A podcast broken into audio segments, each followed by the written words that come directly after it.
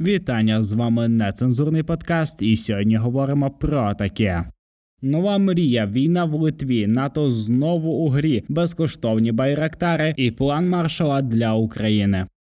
Радий знову вас тут вітати. Дякую за те, що з нами. Ми тут, як завжди, непрофесійно, нецензурно і дуже поверхнево говоримо про те, що відбувається навколо нас. Вибачте, що я запізнився. Мене не було цілих сім днів. За цих сім днів сталося просто безліч різноманітних важливих цікавих подій. Одна з них це повне тотальне очищення острову Зміїний від е, російських загарбників. Але за фактом е, всі ми пам'ятаємо так, що це просто був е, жест доброї волі, де Російська Федерація фактично самотужки спалила військової техніки на цьому острові російської військової техніки приблизно на 100 мільйонів доларів, включаючи різноманітні панцирі, панцирі, буксир, який ми потопили недавно, різноманітні ехолокаційні системи, системи зв'язку, е, бронетранспортери, блядь, зерка різноманітні, безліч російської техніки, яку вона туди привезла. Росія жестом доброї волі забрала з собою прямо нахуй. Нахуй це зараз е, ключова точка, звідки виїжджають російські солдати. Вони звідти виїжджають і в принципі туди і повертаються. Але дуже часто ми їх туди повертаємо в коробках від Хепіміла. Я думаю, що всі бачили це фото, де якогось бурята ховають, і його ховають навіть не в труні, а в якійсь е, такій дерев'яній маленькій споруді. Схожу, схожою вона є більше, напевно, на собачу будку, але червоний колір, оцей дахшок такий цікавий. Мені більше нагадав коробочку від Хепіміла. Дуже таке цікаве колоритне бурятське фото. Я впевнений, що там якийсь е, бурят під сичуанським е, соусом дуже цікавим. Начиняло його, напевно, що в Україні. Звичайно, що в Україні не факт що українською зброєю, але кухарі готували цього бурята виключно українською. Звичайно, це важлива новина. Чекаємо нових марочок, там де нарешті очищений острів Зміїний. Дуже показовим є те, що Російська Федерація, блять, в котрий раз намагається так діряво якось виправдатися, сказати, що це жест доброї волі. А пам'ятаєте, що в Київській області, коли вони звідти тікали, вони називали це наступним чином. Я дуже добре запам'ятав, тому що от формулювання дуже цікаве. От звучить воно наступним чином: наші солдати, тобто російські, героїчно відступають. Українські солдати підло добивають росіян. Це була заява від російського генштабу. Але менше з тим сталася набагато більш важлива новина. На мою звичайно, що суб'єктивну думку, це розширення НАТО, вступ в НАТО Фінляндії і Швеції. Це на мою думку, напевно, що може ключова подія. Це ключовий такий поворот, е, зокрема тому, що Швеція нарешті перестала бути якоюсь сірою зоною, тому що вона постійно якось так більше віддалено тримається на карті світу. Вона достатньо нейтральна країна, не дуже активну участь приймає в якійсь е, такій, може геополітичній е, ситуації, в геополітичних якихось рішеннях, іграх, хай назвемо це так. А тут і Фінляндія, і Швеція вступають в НАТО. Турція зняла своє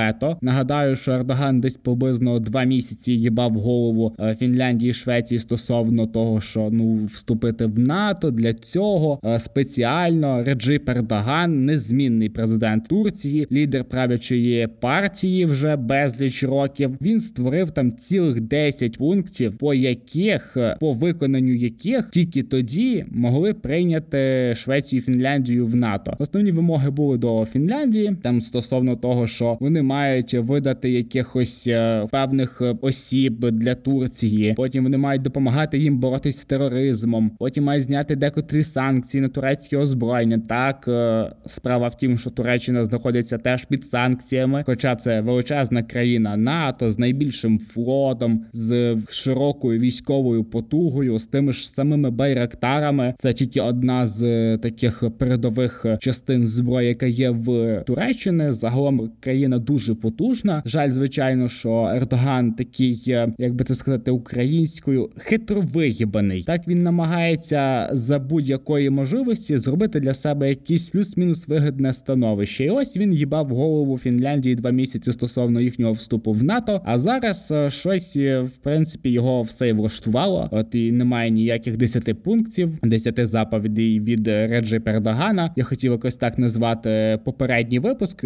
Думав про це говорити говорити, але я хотів почекати, подивитися, що ж скаже НАТО на це все, коли одна країна пише бляха 10 пунктів для вступу для іншої країни. Тобто, це не якісь е, певна, це не якась певна процедура зі сторони НАТО. Це собі якась країна вирішила, що ну дивіться, в нас є з вами отакі цікаві питання, 10 штук. Ми маємо їх пройтись по них. Так цікаво подивитись, де ви нам можете чимось допомогти, що там для нас треба зробити. І тоді ми знімемо вето. Але бачимо, що Ердогана в принципі або вмовили, або пішли на якісь поступки. Звичайно, не варто очікувати того, що Турція теж почне е, вводити санкції проти Росії. Раджей Ердоган заявляє про те, що ну достатньо тісні економічні фінансові зв'язки з Росією. В першу чергу від цих санкцій постраждає сама Турція, тобто це не дуже вигідна штука. І загалом він так проморозив санкції. Я гадаю, що десь от на цій лінії і зійшлися, що він не буде суперечити НАТО і не буде якось вставляти палиці в колеса для цих двох країн. А й для нього закриють очі на те, що він не вводить санкції проти Росії. Хоча Ердоган, якщо б справді цього хотів, він міг би дуже серйозно об'їбати рашку тільки з одним босфорським проливом, але менше з тим. А про НАТО так НАТО розширяється на дві країни одразу. Це нагадаю вам, що Рябкова така залупа в окулярах з Росії, замісник е, цього коня Лаврова. Він сказав, що НАТО має зібрати манат і з'їбатись нахуй до кордонів 1997 року. Це було ще до війни. Ця заява, але ми як бачимо, що ну в принципі Рябкова вертіли на хую разом з його пропозиціями, разом з його забаганками, разом з цим е, такий е, хальоненький, тоненький Єн Столтенберг е, заявив про те, що ну НАТО трошечки побачили, що Росія це така прокажена зла собака. Вибачте, що образив собак, і ми вирішили збільшити кількість е, групи швидкого реагування до 300 тисяч людей. Нагадаю, що до цього це було 60 тисяч людей. Ну в сім разів. Це до ми докидуємо оцих е, це збільшення групи швидкого реагування ще до того, що вступає плюс дві країни в НАТО. Е, це ось вимоги Росії, які були ще до війни. Про них ми говорили досить часто в нашому подкасті. Обов'язково переслухайте це десь випуски 4-5 назад. Дуже цікаво говорили про заяви, які Росія робила тоді, і про те, що Росія робить зараз, для того, щоб ще більше бурятів їхало додому в коробках від взуття. Турецька компанія Байрактар успішно працює над цим над створенням для нас нових і нових безпілотників. Про це заявив е, міністр оборони Резніков. Він сказав, що з 24 числа в Україні є приблизно 50 таких штук безпілотників, плюс 4 безпілотники ми купили, але нам їх передадуть безкоштовно. Один безпілотник нам купила Литва, і ще на один безпілотник нам збирає Польща. Зараз всі військові потужності і загалом потуга заводу Беректар сконцентрована на тому, аби робити ці машини конкретно для збройних сил України. Це значить, що поставочки хіпі мілів, коробок для взуття і собачих бут типу аля трун для бурятів, для чеченів, дагестанців, кадировців і для цього всього російського непотребу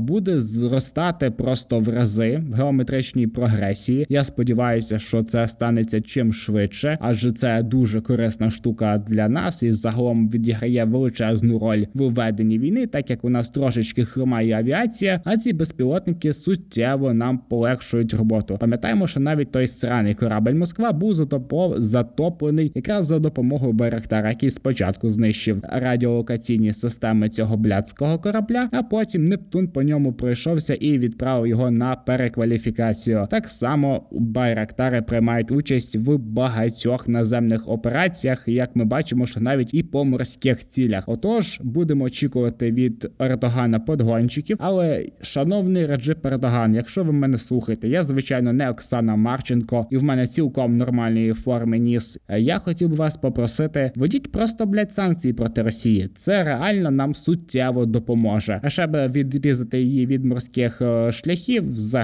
було би чудово. В Литві знову щось почалось. Все почалося з чого? З того, що Литва, виконуючи санкції Євросоюзу, заборонила частково транзит е, і транспортний такий зв'язочок з Калінінградом між Росією і Калінінградом. Калінінград це такий маленький острів небезпеки для Литви, Латвії, Естонії і країн, які оточують е, цей славнозвісний Калінінград. Це типу частина Росії, яка блядь, до Росії за фактом ніяк і не відноситься, і це є цей острівець тільки для того, аби лякати час від часу країни, які біля нього. Наприклад, Росія досить часто пише статті по типу такої: ми розмістили на там Калінінграді на цьому блядському острові ракети С 400 там щось там ще, які можуть нести там ядерні боєголовки. Ми залишили і поставили для оборони на Калінінграді там ударні якісь системи кінжал, або ми поставили там ЗРК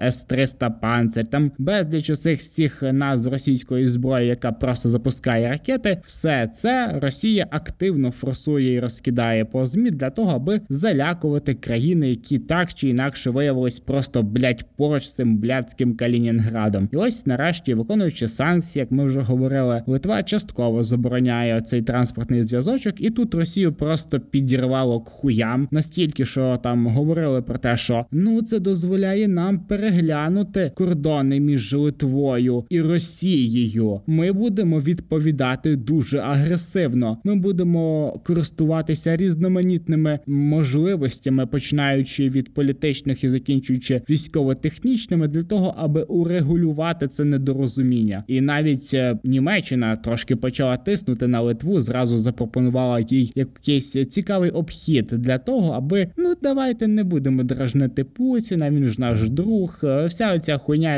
стара Європа готова ковтати для того, е, принижуватися, щоб якось е, так пом'якше з Путіном говорити, тому що ну це все бабки. Путін постійно заливав оцю стару Європу баблом, і знаєте, бабло не пахне навіть путінськими яйцями. Тому і Макрон, і Шольц так е, дуже довго, дуже тяжко, 4 місяці йшли до того, аби заявити про те, що Путін повинен програти. І це тільки заяви. Може, там ще звичайно Макрон спілкується з Путіним. Вони там якось е, так люб'язно спілкуються. Звичайно, що це не зрівняється з тим, що робив Макрон Зеленському в Києві, але але я гадаю, що стосунки там як мінімум не гірші. Так от е, і що ж, чим Росія може відповісти Литві? Наприклад, е, литвійських дипломатів е, їхні авто розмалювали російськими свастиками в Москві. Як вам така хуйня? Пробити колеса на машинах, розмалювати їх свастиками, написати за мір, мір без нацизму, розмалювати балоном тачки дипломатів. Ахуєть, російська дипломатія, неймовірна відповідь на агресію, на те, що заборонило якось постачати, блять, водяру в Калінінград. Там ж люди можуть померти без спирту, бляха. Ось шикарна відповідь. Росія, блять, всій красі розмалювати тачки балоном. Ізі, бляха. Їбанутись. Просто, блять, відповідь е, наймасштабнішої, найсильнішої, мощнішої країни в світі. Просто, блять, лайно і палиці, чесне слово. Але не тільки цим лайном з палицями єдиним. Кібертероризм або кібератаки, або ще один інструмент в лапах Росії, яким вона дуже часто користується. Так, це кібератаки, блять, йобані кібератаки. Країна, яка як ніяк е, постійно хуєсосить інтернет, яка, блять, так мало забезпечена інтернетом, де люди сруть, блять, на вулиці, все одно має людей, які можуть е, робити такі масштабні кібернапади. Це навіть ні ніхто не намагається приховати в державі, такі як в недодержаві Росія, відкрито говорять про те, що ну да, да, це случилося ті кібератаки на Літву. Атакували приблизно там 400 компаній, серед яких і приватні компанії, державні, це галузі енергетичні, це галузі безпеки, це військові частково галузі, це ддос атаки. Як завжди, зазвичай Росія вчиняє. Це саме було і перед е, нападом на Україну, і після нападу на Україну. Це саме було і з Сполученими Штатами, це було і з Польщею, це було і з Німеччиною за останніх десь е, півроку рік. Росія дуже часто їх використовує. Там навіть є якась е, така контора з оцих е, групіровка хакерська Killnet. Єбанутись, вау, Killnet, що серйозно, блять. У вас є група ВКонтакті, ви може ще й тачки розмальовувати. Ну, типу, блять, реально, Killnet. Ну що це за хуйня, блядь, йоб твою мать, мені просто соромно, коли я це читаю. Росія розмалювала литовським, е, блядь, дипломатам машини балоном, і група, блядь, кілнет з хакерів атакувала, типу, підприємства державні, комерційні, приватні. Ну якого хуя? Ну, типу, от, блядь, що не зроблено все, блядь, через раку. Чесне слово, кілнет, блядь, їбанутись. Що ще там у вас є цікавого? Кіл що? Кіл Ocean, Kill Air, Kill Soldier. Ну, Kill Soldier це у вас е, буряти, напевно. Ну просто, блядь, ні розуму, ні фантазії. Я не перестаю дивуватися просто наскільки деграднула російська ця недофедерація за цих 30 років. Блядь, розпався радянський союз, отримали величезну країну з величезною кількістю ресурсів. Тут на тобі, блядь, кілнет. Але не варто їх недооцінювати, тому що е, Росія за допомогою кібератак, е, пам'ятаєте, ми говорили про це в подкасті. Десь місяці, скільки це було 6-5 тому. Були напади на інфраструктуру енергетичну в Сполучених Штатах. Через це були в кількох штатах перебої з постачанням електроенергії. Це саме було в Німеччині. Ось тобі на зараз маєш е, Литва. До цього була Польща, Україна за час війни кілька разів намагались наїбнути дію. Так що не варто недооцінювати кілнетовців тільки по їхній кінченій назві. Можливо, там є цілком кілька Павлов Дурових з своїми телеграмами і Яндексами. Це абсолютно спижені проекти, абсолютно чітка копірка, все в стилі російської культури. Знайти, спиздити те, що стосується прапору, те, що стосується літератури, те, що стосується автомобілів, те, що стосується, от як ми зараз бачимо, соціальних мереж, меседжерів, загалом в принципі принципі, все Росія може просто скопіювати, видати як своє. Хоча навіть назва, яка би не була Killnet, і те спижена, і те англійською, і те, блядь, працює на не своєму забезпеченні. Тобто російські оці кібернетовці, оця вся хуєта, ж працює, блядь, з Віндою, вона працює на тих самих операційних системах, на тих самих комп'ютерах. Так що я думаю, що це черговий привід для санкцій. Збиралися країни Великої Сімки і обговорювали те, наскільки Росія. Росія кінчена країна. Крім того, що Росія ізолювала себе загалом як е, якусь е, учасницю світового порядку, світового когось е, впливу. Крім цього, вона отримала ахуйтельний статус, просто який мені дуже подобається. Це найбільша загроза НАТО загалом західному світу. По-друге, її визнали країною спонсором тероризму. А по-третє, росіяни просто кінчена тупа мразотна біомаса яка не вміє нічого, не хоче нічого. І як казав колись класик, раб, який хоче повернутися до рабства, заслуговує подвійного рабства. Але я вже вам обіцяв про санкції. Крім того, що Росія всіляко намагається себе ізолювати від здорових цілком людей, вона ще й ізолює себе економічно. Наприклад, Британія, Японія, Канада, США ввели обмеження на продаж російського золота, що немало небагато приносить до достатньо грошей до Російської Федерації, тому що Росія ж в принципі все дістає з землі і продає золото разом з цим. Звичайно, що нам би хотілося, щоб більше країн е, зайнялися цим. До цього якраз і закликав наш улюблений з вами Борис Джонсонюк, почесний житель міста Одеса віднедавно. Хоча йому добре було би дати після того, як закінчиться війна. Є в нас е, певна кількість людей з Білого Дому, з Британії, з Литви, Латвії, Естонії і Польщі звичайно, люди, які заслуговують отримати Героя України.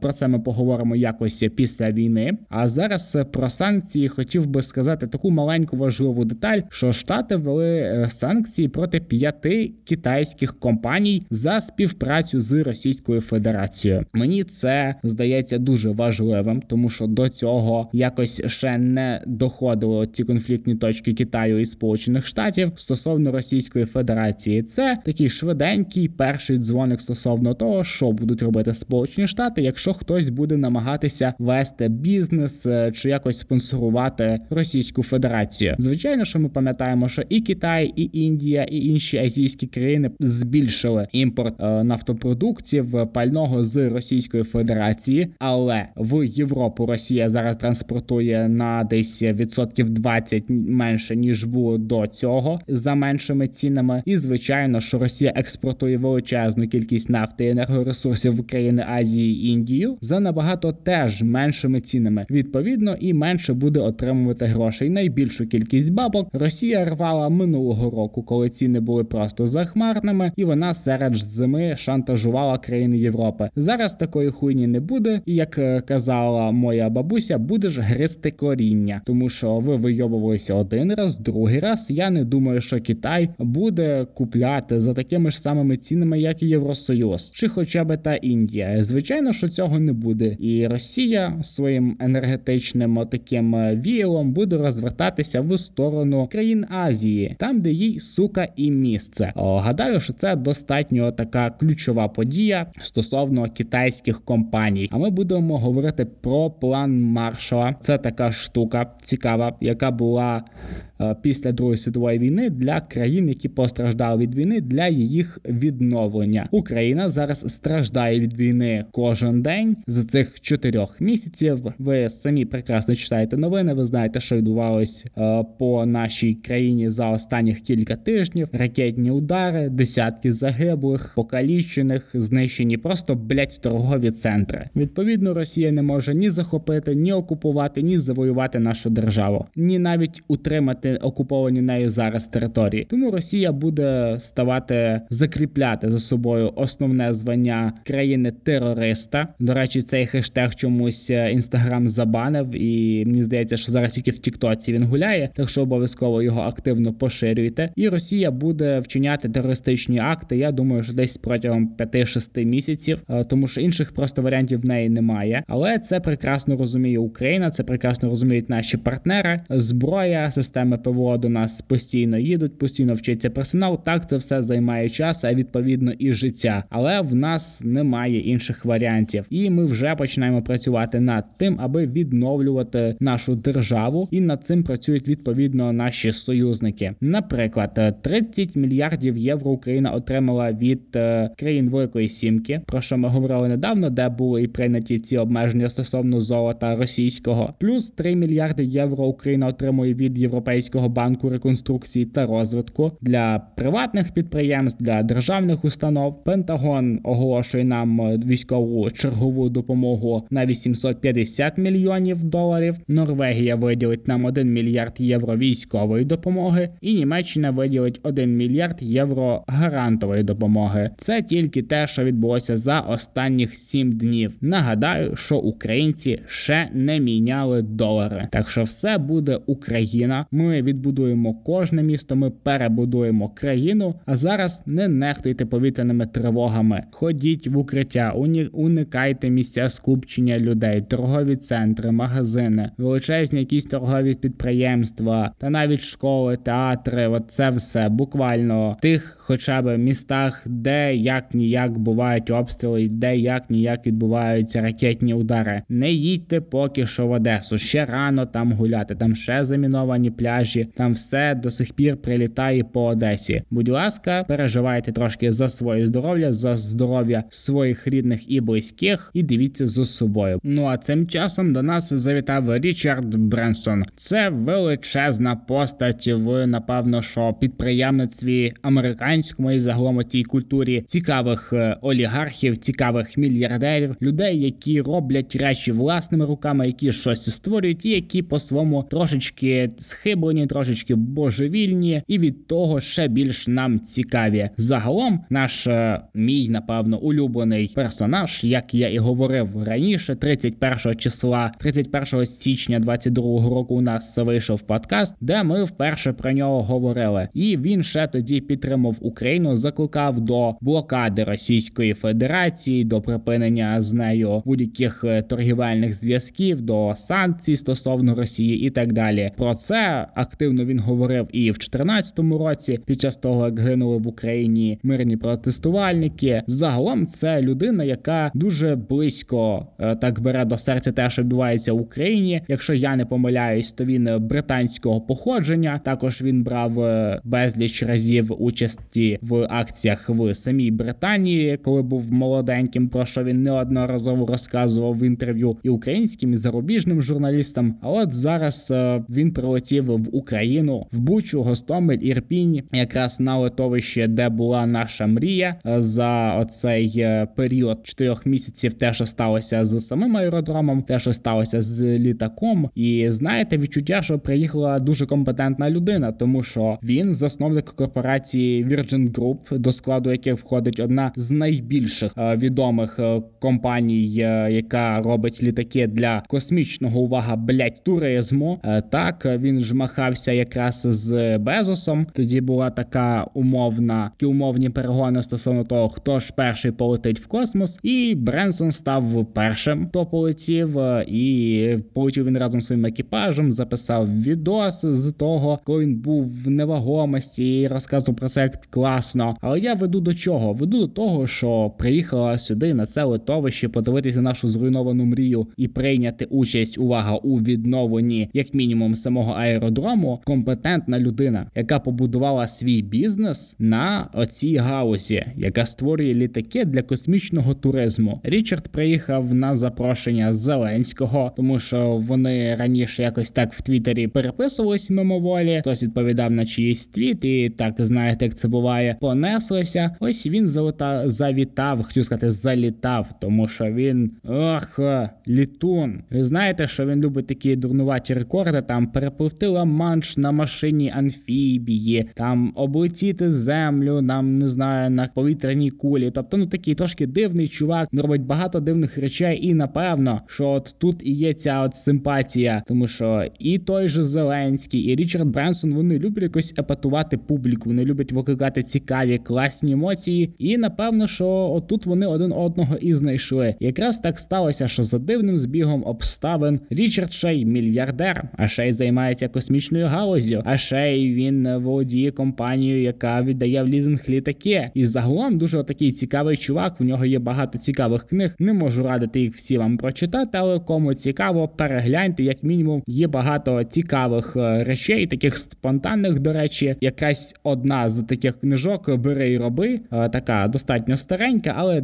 ну цікава, тому що всю літературу, яку написав Річард, напевно, читати не потрібно. Він напевно, що радше бізнесмен ніж письменник. Але загалом, якщо ви біжите за успішним успіхом, ну можете спробувати на це витратити свій час. Менше з тим, про що це я? Я про те, що такі сигнали від цієї людини, від багатьох інших людей, які роблять модулі, які роблять проекти будинків, які займаються інфраструктурними рішеннями, яких постійно Україна запрошує до своїх зруйнованих міст, які постійно ведуть дискусії стосовно того, що робити після війни, як правильно будувати, як правильно переробити, що ми маємо зробити зараз, а що ми маємо зробити через кілька років. Оце мені подобається, тому що війна йде 4 місяці, а ми вже наперед шукаємо людей, які відбудують там один парк, які відбудують одне місто, які відбудують там той ж самий театр в Маріуполі. Е, Річард Бренсон, який відбудує нам і допоможе нам з нашою галузю в плані повітря. Це дуже класно. Я радий, що ми притягуємо таких людей. І дуже цікавий твіт написав Річард. Е, я вам його зачитаю. Зрозуміти їхні страхи та занепокоєння,